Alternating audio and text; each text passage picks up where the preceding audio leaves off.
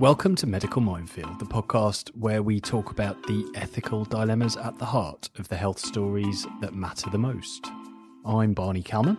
And I'm Eve Simmons. And we're health journalists, which means we spend our lives asking tough questions to top experts so you don't have to. This week we're asking at what point does grief become a mental health problem that may need treatment?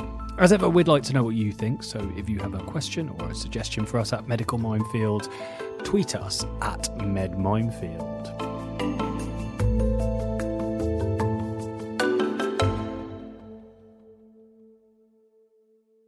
So this week I've been doing a bit of research into into grief, not because of Prince Harry, although I'm sure it would set our ratings alight if we had some kind of hot take on that.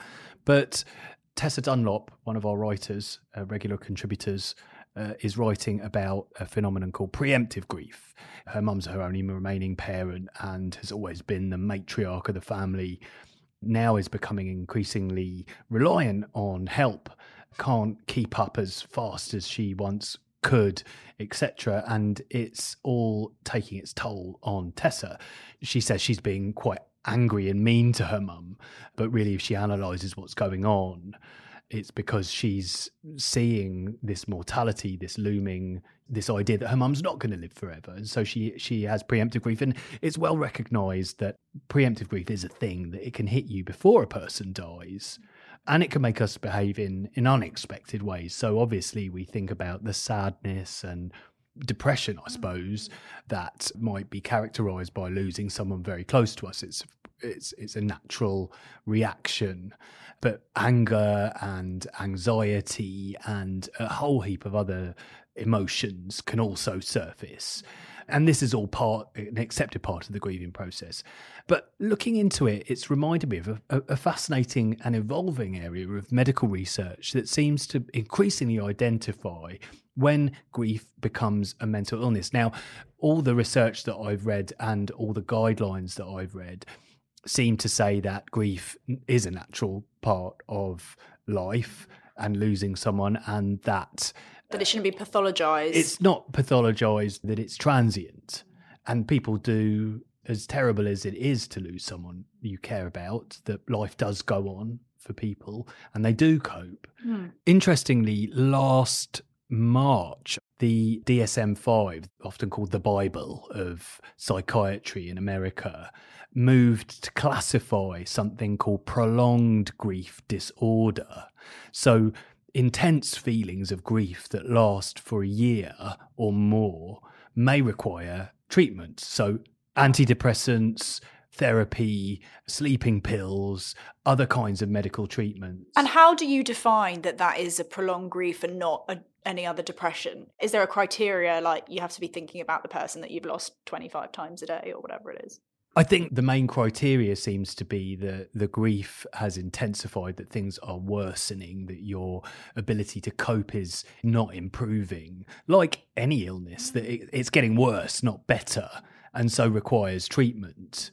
But obviously, this has been controversial. It's, it was floated as, as early as mid 1990s that if you're grieving, you should be offered antidepressants. And many people felt that this was taking things too far. And in fact, you know, it could be counterproductive. It's a fascinating area, and particularly because there is a broadening of the understanding of grief. So, looking at the NHS guidelines for grief, they immediately recognize that grief doesn't necessarily need to be for the death of someone that you mm. could grieve for uh, your the loss of a relationship or a lost mm. job mm. or you know people could be feeling intense grief because all their hair falls out mm. there's all kinds of triggers for these kinds of intense feelings of loss so presumably, if if you could never get over that, then you might end up being uh, pathologized, for want of a better word. I mean, it's an interesting debate. I, I don't pretend to have have the answer to that. I've got mercifully little experience of feeling intense grief. I mean, what do you think? Oh, you've written about this before because you've written very openly about the loss of your father when mm, you were a mm, kid. Mm, mm. I think that grief is it's a difficult term, isn't it? Because really what it means is complicated and difficult emotions that are related to a particular event in your life. You can call that grief or you can call that misery, or you can call that depression or sadness or loss. The common factor is that somebody died, and that's what it's related to. But I think that those kind of events can affect people in a host of different ways. And I don't know how helpful it is to label everything on a death because we are the product of so many different experiences and lots of things have happened to me in my life that I could say all were due to the fact that my dad died when I was 12 but I think that would be disingenuous and not true. And how would how would I possibly know that? So uh, yeah I think that we are all complicated beings and it's it's too simplistic to put difficult emotions down to one event uh, reluctant to bring it back to Harry, but I mean, you know, this is anyway. it's a very similar scenario, isn't mm. it? Hmm. Because obviously he he lost his, his mother, when he was twelve, I think. Yeah, and and people are hypothesizing this week that all of this uh, acting out that's going on at the moment is possibly a delayed form of grieving. I think you grieve differently depending on who it is that you've lost and at what point in your life. I can only really speak to losing somebody close to you when you're a child, much like Prince Harry. And I believe, well, from personal experience, that it changes depending on which stage you're at in your life and it might not be as obvious. So, for instance, in my 20s, I became very similar to what you are saying that Tessa's saying, that I became very angry with my mother not being able to help with certain things that maybe a father figure could. Like I bought a flat and I wanted somebody to be able to come and fix things, and it put a bit of a strain on the relationship with my mum. And that was really because it was part of it was grief for my dad that he wasn't there and that's why that was so difficult for me that if he was there it wouldn't be so hard to lug heavy boxes around and fix things in a flat etc and i took it out on my mum because it was easy to do and that really is grief but it's it's not necessarily you wouldn't necessarily think of it in that way. So I think depending on where you are in your life and at what point it can come out in different ways. And I, I think that maybe that's what's happening to Harry, but I think there's lots of different I mean, that life is not one that many of us have lived. So thankfully. Well, before we go any further, let's speak to historian, author, broadcaster, and general all round brilliant person, Tessa Dunlop, who's writing this week in the Mail on Sunday about her experiences of, of something called preemptive grief. Tessa, take me through a bit. First of all, we, we've been talking about this for months. I saw a tweet that you'd put out, a picture of you and your mum on a beach.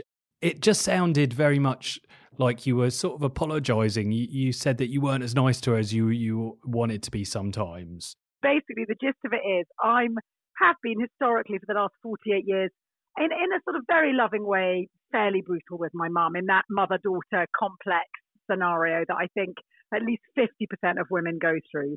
You look back at your photographs of me and my mum in my childhood village, and it looks so idyllic. We look alert and well and in love as a mother and daughter ideally should be. And then I remember that I was a bit of a cow to her. And because I live a long way off in London, I get this feeling, quite pronounced feeling of guilt. Like, God, why can't I do that better? Why can't I execute my relationship with my mother on the ground better? And I always thought that as I grew up and became more mature, I would get better at it. When I had my own children, I'd be more grateful and I'd get better at it. But actually, it's getting almost harder as she gets older. In fact, it's got considerably harder because I realized that I took her health and her energy and her vim for life for granted. And now it's started to slide. I'm coming to the realization that, oh my goodness, she's not going to last forever. I can't manage this at the moment. I feel like I'm already overwhelmed. And rather than being sympathetic with her and patient, I find I'm brusque. I'm like one of those caricatures of exactly what you shouldn't do. And I know I shouldn't. And the result is what should be this idyllic time together actually is quite ratty and we wind each other up and then the guilt sets in and it's like a sort of vicious circle. There's something else as well, and, and I think you've discovered this area of understanding that we grieve in many ways before losing someone, and, and it's called preemptive grief, it's well recognized that anger is part of that, as with uh, other kinds of grief, that being angry with the person that you've lost is part of grief. But I suppose if you're yet to lose them and you're grieving, you're going to get angry with them and they're there. It's interesting you, you flag up the anger point because I think there are huge numbers of emotions going on. And key, I think, in this equation is that my dad's dead. And so my mum, she's my all and everything in terms of my relationship with my own past, with my childhood. If she goes, then that my whole kind of framework, this idea that really in my head I lived still in Scotland, in the Highlands, that all vanishes too. And to be able to remain where she lives in the village, that requires a degree of physical stamina, which clearly at the moment is on the slide. And on some days, she wants to tell me, that's it, I'm going to leave Rannoch, I'm going to pack up, I'm going to, and I don't want to hear it. And on other days, I'm thinking, right, I've got to tell her she needs a living carer, and she doesn't want to hear it. And I'm very gratified actually to speak with brilliant professor of the care of old people, Adam Gordon. He's quite brilliant. And he said the thing is, the process is never linear. You take one step back and two forwards, three back and one forward. And also because I live so far away, sometimes I'll catch her on good form and then I'll go up there and, and things have slipped a bit. I, I can hear her on the telephone, but we're slightly out of kilter with each other. And that distance, which I think huge numbers of modern families experience, exacerbates feelings of guilt and also a feeling of being out of control. It doesn't feel stable and secure like it used to, that relationship, which I've had all my life. And I know that sounds immature, but I, I'm used to having it there. And now it feels like it's it's moving and I'm not ready for it to move, Barney, which is unforgivable. Something that you wrote in, in your piece that really touched me personally was uh, you're still under the illusion that your mum's going to live forever. Absolutely. I suppose uh, it's something about coming to terms with that, isn't it? That, you know, like the Queen, that at some point, you know, they, they go. Yeah, they do go. It's about the end game. We're very bad at talking about death. And also, we're pretty ageist that actually mum is really harsh on herself. She very much embraced the idea that 70 is the new 50 and, and made plans for her retirement that never included sort of downsizing or anything as pedestrian as that. It was a sort of never never land, a Peter Pan fairyland that we went into. She actually extended her house for the grandchildren, in inverted commas, even though they live hundreds of miles away. And I kind of went with her in that fantasy because who wants to plan for the end? And, and actually, the reality is the average person has 20 years of retirement. 10 of those are good, and 10 are more of a sticky wicket, both physically and if you're really unlucky, mentally. And I think knowing that's going to happen is quite difficult if you want to remain optimistic and upbeat about the future. So much of the way we talk about life is about controlling our health, controlling our future, being well, well being. And then suddenly, oh no, inevitably, that is all going to crumble. And the modern mindset isn't ready for that. And also, we don't live alongside age. I'm not living in the village, watching all mum's peers decline with her effectively. I'm down here in, in London where I think the average age is 38. I mean, I feel like a geriatric on the tube. So I think there's lots of different reasons why my behavior has been wanting around my mother. And in some respects, so has hers, because we don't do old age, really, do we, as a society? Yeah. So it's a two-way street, and I imagine this is is going to be a process that you continue to look at. Can I throw in one other thought? When my dad died, I was in my early 30s. I had lots of time. I didn't have young children. I know this sounds ridiculous and I adored him, but there was almost something glamorous about it because it was exceptional. None of my other friends' dads were dying. Okay, now my mum is dying. Lots of my friends' parents are falling apart. And at the same time, it feels much more personal because I'm a woman and I'm a woman of a certain age. My sight's deteriorating, my periods are drying up. Oh my goodness, I too am withering on the vine. And it almost is like looking at an uncomfortable reflection of where I'm headed in a way that my father, when I was 30, different gender, different time, I'm in, in the immortal period of youth still. On top of that, I have young children. So it's like a perfect storm, really, and one that I know that so many of us are working through because I did have existential angst, Barney, just this morning. I thought, God, I'm going to get trolled. Everyone's going to think, who is that complete bitch not being nice to her mother? And then I rang up my mum, and mum said, Tessa, I'm sure that there's lots of daughters just as vile as you, darling. Now, she said, I'm off to greet the photographers for the Daily Mail. She was frightfully pleased with her mission. just about everyone who's seen uh, the line on our schedule has said that they think it's something that their wives or they recognise. I'm sitting here uh, nodding ferociously throughout. But look, Tessa, thanks so much for, for finding time to join us. It's It's been a pleasure as always. Lots of love. Bye. Bye, Barney. Bye. I wonder how much of Tessa's guilt is related to physical distance because I really heard in that the interesting relationship that my brother has with my mother because he lives very far away in Los Angeles and he is incredibly impatient with my mother. He has no sympathy for her funny, silly little ways. If she doesn't understand anything technological, he has no time for it. And I think that it's because he feels so guilty that he lives so far away and he's not physically here to help.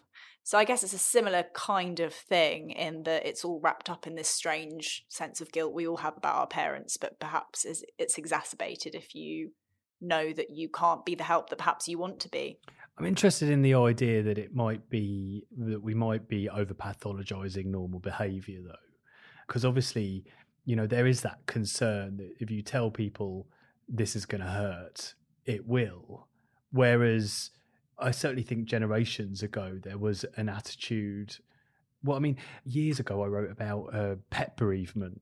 I mean, Victorians gave children pets in order to get them accustomed to, to death. death. Yeah. It was one of the things that, that was seen as beneficial to having a domestic pet, that it gives you a view of the cycle of life that is natural.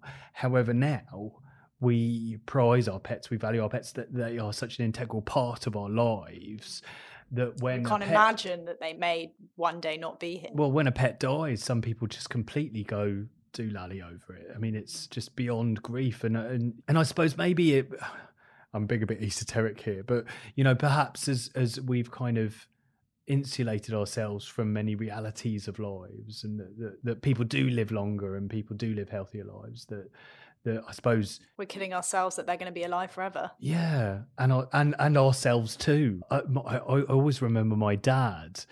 The death of his father, aged 59, was hugely significant to him outliving his father so when he turned 60, it was a real moment for him that he'd crossed that kind of threshold. And and people did lose lose their parents much younger generations ago.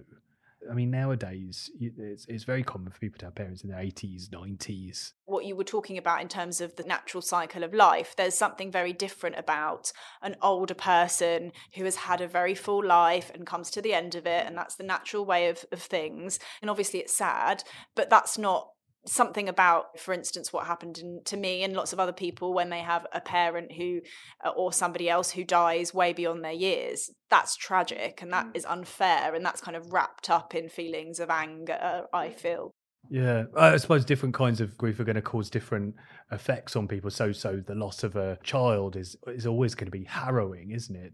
The hierarchy of grief is so interesting, uh, isn't it? Because uh, my cousin died when he was 21, and his mother or, or, somebody in the family once said to me, Oh, that's much worse than what happened to you. For his parents to lose their child is much worse than losing a parent, no matter what age you are. And I remember thinking, Yeah, God, she's right.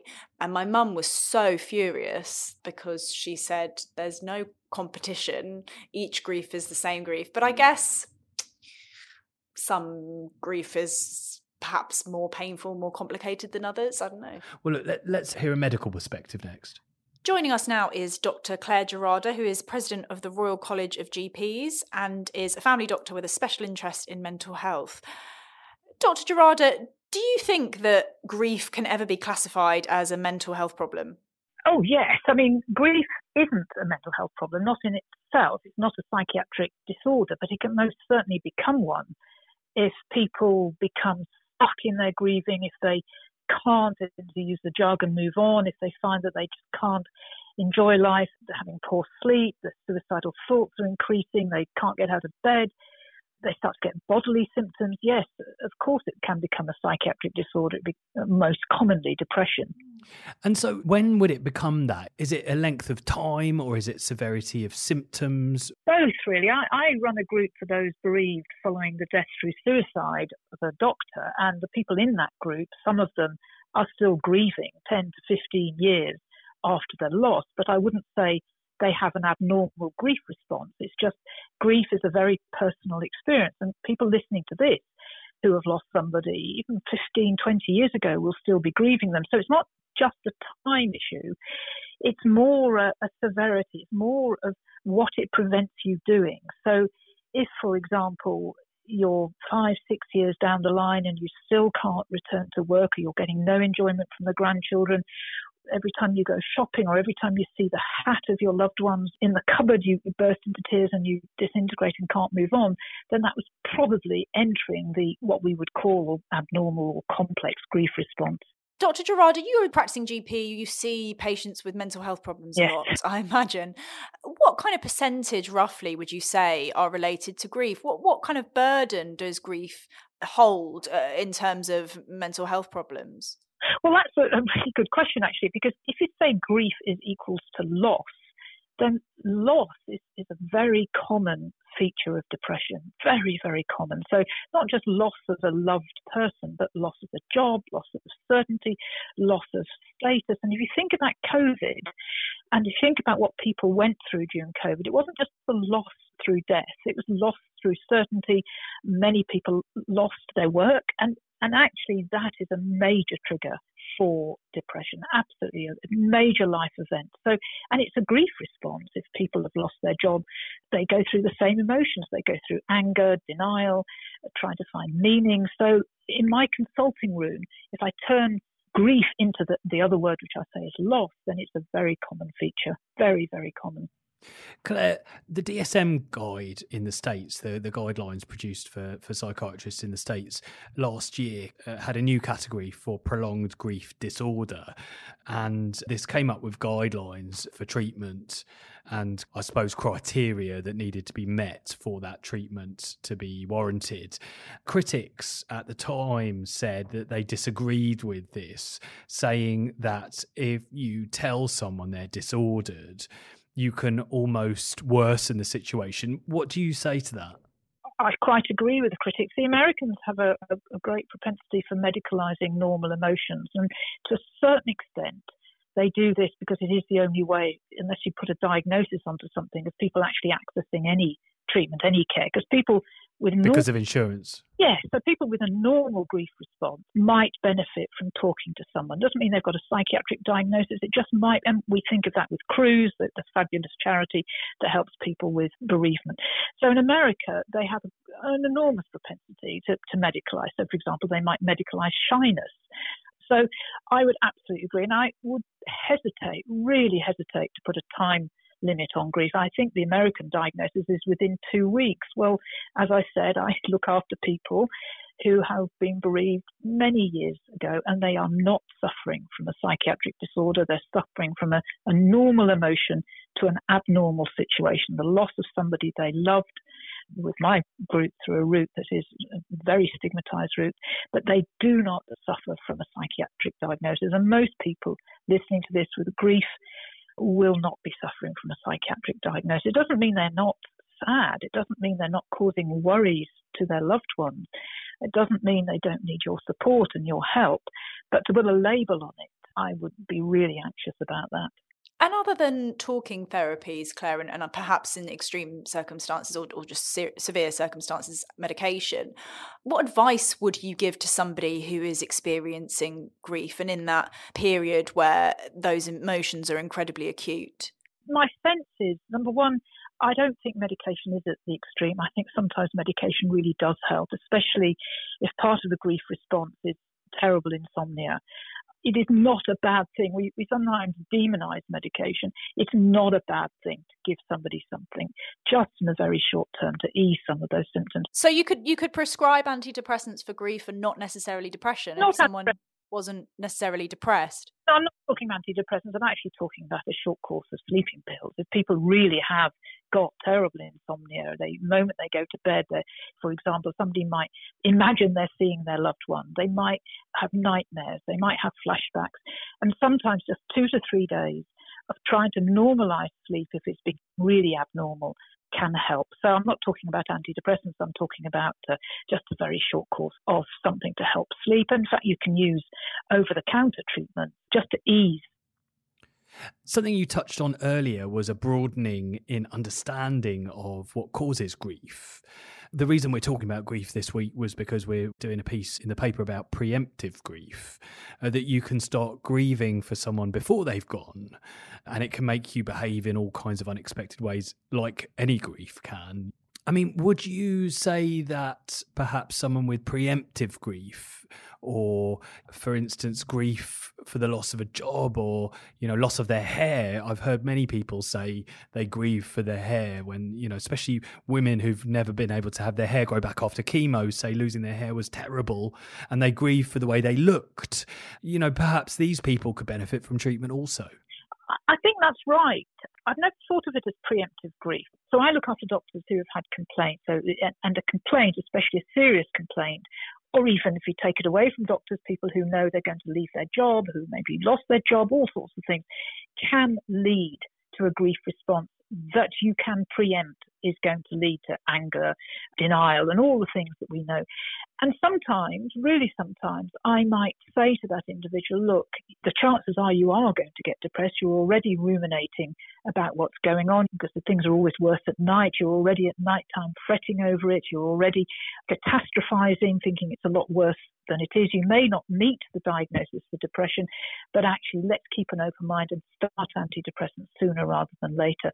Now, I'm not saying that everybody in that situation should be taking antidepressants, but there's certainly certainly a group of people that you can say this is more than likely going to lead to a depressive illness because we know from the literature, we know from you, the individual, what this loss will mean to you, and let's keep a close eye on you and, really have a low threshold mm. starting point.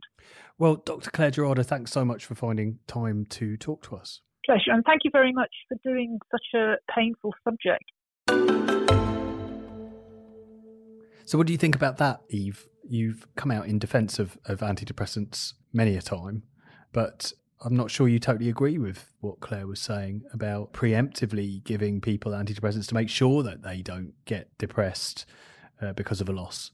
I think that is perhaps a little extreme. I don't know. I think obviously you have to take each individual as they come, and whatever somebody is experiencing is going to be completely different from what the next person is experiencing, and what one person can tolerate, another person can't. But I think that preempting how somebody will feel in the next two weeks or month and giving them a medication for that seems like not the most sensible option.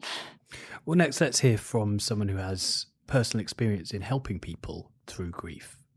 Joining us now is Anna Lyons, who is an end of life doula. Anna, thanks very much for finding time to talk to us. First of all, could you just explain for our listeners exactly what it is that you do? I support people living with life limiting illness. Usually from diagnosis, I support them practically and emotionally. I work with them directly, I work with their family and their friends, and then after they've died, I continue and I do grief support. The reason that we're talking today is we're looking broadly at the medical debate around the classification of grief as a mental illness. Yep. In America, they have an insurance based system uh, in which you have to have a proper diagnosis to get any kind of treatment, and that has to be categorized. And so last year, they categorized something called prolonged grief disorder. What do you say? I mean, when does grief stop becoming a natural part of the process of losing someone and, and, and, move into becoming a mental health problem? I don't think it ever stops. You know, we know now that grief lasts a lifetime. We know now that there are no five stages of grief. And we also know that grief is unique to everybody. Before they came up with prolonged grief disorder, we would call it complicated grief. And complicated grief is basically where people are unable to function on any kind of sort of normal plane after very many years of loss. I think disorder is a really problematic term because what that actually means is that it's disturbed normal functioning.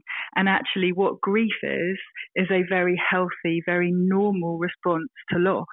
But I think one of the problems is we don't talk about what grief looks like. And so when people are grieving for the first time, it can feel really, really unmanageable and like you don't really know what's happening because we just don't talk about it enough. But I suppose for a doctor or a GP who might be trying to support someone through this difficult time, they might look to medical guidelines to know when to prescribe sleeping pills or antidepressants. You know, sh- should antidepressants be given at some point? I think antidepressants are really problematic because grief isn't depression. I think when it's you know, you can be depressed and grieving at the same time. But I think it's really, really important to know that grief and depression are not the same thing. I also think it changes the human experience of it. But having said that, what I might find tolerable in my grief might not be something that you find tolerable. And I know for some people, having a diagnosis can make them feel better. It can make them feel like they understand what's going on for them. Anna, when you were talking about complicated grief, one thing that interested me was you said you would define it as someone that can't function on any sort of normal plane. What does that actually mean? And how would you differentiate uh, between someone who obviously was having emotional difficulties that were very clearly related to grief and somebody who was depressed for instance is is it quite clear cut other than obviously having had a recent bereavement it's never clear cut. And actually, complicated grief, we would tend to use that term much, much, much later, years down the line of the loss. And it would be where somebody has been unable to be able to carry on with their life as normal there's a really beautiful model of grief called Growing Around Grief, and it's where we acknowledge that the loss remains the same size, but our life grows and supports us in our grief. And so some days we actually feel okay. We can get on with stuff. We can go to work. We don't burst into tears. We can function. And complicated grief sort of comes into play where there are no days a very, very long time after the initial loss. There are no days at all where any kind of normal everyday life can happen. Something you said when you explained what you did was that you work with families uh, who are dealing with a terminal illness. One of the reasons we're talking about this today is because we're discussing the phenomenon of preemptive grief. Is that something you see? Yeah, so we call that anticipatory grief we have a writer that's talking about the fact that she's suddenly grappling with her mother's gradual decline, and it's making our writer behave in terrible ways that she doesn't recognize in herself. It's making her it's making her very angry with her mum. Yep, that's really normal. And I think that's the thing about normalizing grief. The more we talk about it, grief is a really human experience. But because we don't talk about it enough, people think there's something wrong with them when they're grieving. They think that they must be behaving abnormally. They must have some kind of disorder if they feel really angry towards the person who is unwell. Well, why do people get angry? Because grief equates to loss. And when you have a life that you like, when you have a life where you've planned a future with somebody, or where their presence in your life enhances it, makes it better, you know, serves you, the thought that they're not going to be there doing that anymore, of course people are furious about it. They're also furious because they look around and other people have got their parents or their children or, you know, whoever, their best friend, their partner. It's like, how come they get to live out their lives the way they'd planned with the people that they love? Why do I have to live with this? Mm.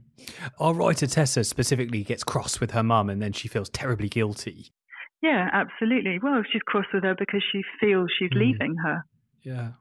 And I think one of the other things to remember it's really important in that parent child dynamic is that it doesn't matter how old you are, you will always be a child to your parent.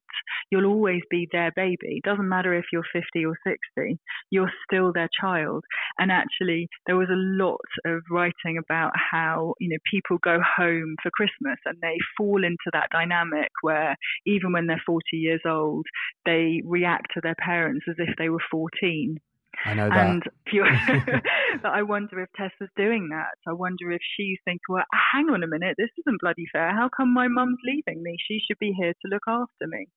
So I think it's a Yeah. it's really normal that she would feel cross with her. I wonder if it's almost easier to attach blame to the parent rather than think about feeling sad about the prospect of why you might be feeling upset or miserable. Yes, sometimes, but I, I also think you just go through everything. I think you go through every gamut of emotion. I think you go through every feeling. You go back through them. You know, it's not just that you get angry or and then you get sad and then you get this. I think you can feel angry and desperately sad and bewildered and all sorts of things all within the space of, you know, 30 seconds sometimes. Do you need to go through those? If you medicate someone, would you interfere with the process? I think medication uh, in grief is really problematic because also what it can do it is fog your memory of things. And I think the only way to live with grief is to grieve. You know, you can support people. Therapy really helps. Going to group therapy can really help. Feeling like you're not alone, speaking to other people who are grieving, all of those things can help.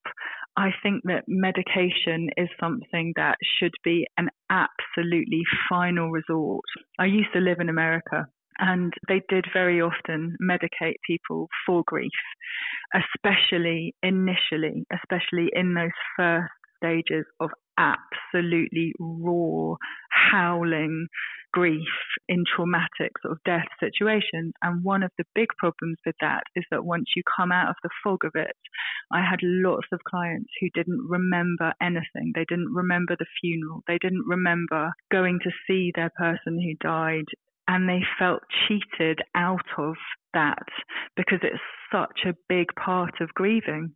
And absolutely, you know, like everything, there does reach a point where if you say, this is intolerable, I have lived with this for so many years, then absolutely go and do whatever you need to do to feel better. But I think we should never be quick to hand over medication in order to subdue grief or to you know make it more palatable for us because grief is so messy and i think we need people to see that messy grief is a normal human experience and we need to not pathologize it. Well, Anna, thanks so much for finding some time to talk to us. It's a pleasure. Thank you for asking. I really appreciate it. I wouldn't say that I suffer from any kind of preemptive grief because my mum is in pretty robust health, but I do dread it and I think about it a lot, maybe more than is normal. I, I do think about how much of a hole it's going to leave in my life when my mum's not around. And I tried to talk to her about it the other day. She was very unsympathetic. Oh, really? She was. What, what do you mean? My mum likes to talk about it all the time. oh, really? Yeah. Does that help you No. come to terms with the fact that she's going to pop On her the clogs one day? Um, not really, because she says things like, "When I die, you'll get my crockery." Oh, well, yeah. I mean, my mum says stuff like that, and obviously, well, at the start of the pandemic, she made us re-sign all the papers she made us sign before about power of attorney and power of this and that and the other, and she stipulated that she didn't want to be put on a ventilator. Oh, I remember that. uh, which uh, I, I didn't think was out of character, but I think my brother was a bit floored by that one. You know, I mean, I would always respect someone's wishes, but I can imagine we- we'd have a row about that. Whenever I've thought about it, I've thought it's one of those events that I expect will be so earth-shattering that I imagine I will just cope with it like I have other difficult things You and just don't know think though, do about you? it. Yeah, you, you just don't know yet. But thinking about what Anna was saying, that you know you have to go through it. I am a wimp. I, I am absolutely the first person to, at the uh, the mere hint of a headache, take ibuprofen and paracetamol together and take it regularly until there's definitely no chance of that headache ever happening. Uh, uh, one of the reasons I don't drink is because it just makes me feel a, a, a slightly bit under the weather. I am a complete wuss. And I tell you what, I imagine I'll be reaching for those sleeping pills and antidepressants to make sure that I don't know. I do I want to remember every painful emotion and Well, I don't know what uh, medication that was that made you forget funerals, but uh, I wouldn't say no. exactly. But I, I mean, I understand we, we we have these these rights, and there is something incredibly cathartic having been through the loss of a parent with my ex. I mean, something we don't generally do these days, and something always much more unusual is is uh, staying with the body of a, a lost loved one. You don't see the person after they die, or you, you may be with them when they die. But I remember when I was a kid, uh, the husband of a, a, friend of my family's died, and, and there was a kind of pre drinks to the funeral, and the body was there in the kitchen table in a in a coffin. Gosh. Well, in Judaism, you sit for seven days on a very low chair in a room, and you cover up all the mirrors, and you're not allowed to do anything, and everyone has to cook for you, and you all you have to do is sit there and think about the dead person for a week. But not with the body because you put them in the ground no, quite early body, on. Yeah. yeah, the body's already in the ground. But still, it's longing it out, as they say, as the kids yeah. say. But there was something very cathartic about the funeral. Uh, there were so many different things that I saw them all go through as a family, and obviously trying to kind of be respectful and supportive in going and getting cups of tea and whatever else you can possibly do. But there was definitely a process to it that I think might have been hindered had someone swooped in with medication. Although, still, give me the ones that make you forget, I say. You can read all about this cheerful subject in this weekend's The Mail on Sunday, and you can consume that in newspaper format on the Mail Plus website and the Mail app. We'll be back with another topic on Medical Minefield next week. See you then. Goodbye.